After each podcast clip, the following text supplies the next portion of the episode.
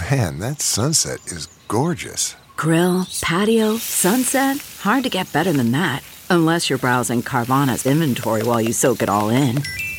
Oh, burger time.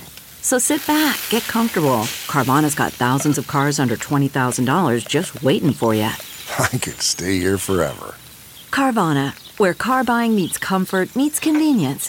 Download the app or visit Carvana.com today. Good morning. I'm Margiela Sword, Fox 2 with your St. Louis news, driven by Bommarito Automotive Group. More COVID vaccines are coming to our area. Johnson & Johnson is shipping its new single-dose vaccine across the country.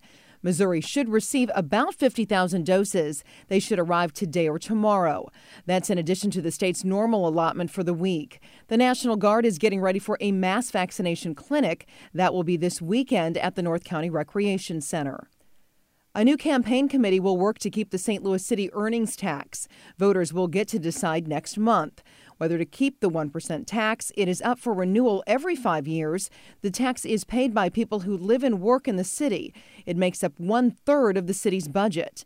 Mayor Lyda Krewson and Collector of Revenue Gregory FX Daly created the committee to support the tax renewal.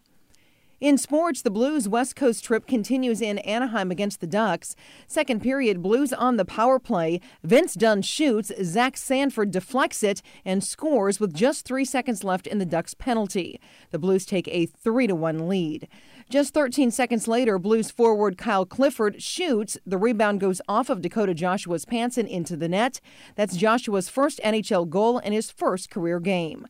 The Blues hold on to win this one 5 to 4. The same two teams play tomorrow night in Anaheim. From the Fox 2 Weather Department, expect a sunny day today with highs in the mid 50s. Overnight lows will stay above freezing, but still dipping into the mid to upper 30s. Sunshine and mild temperatures continue all the way through the week. It looks like Wednesday we make it into the low 60s. A few clouds build Friday, but any areas of rain look to stay to the western portion of Missouri. We look dry through your weekend.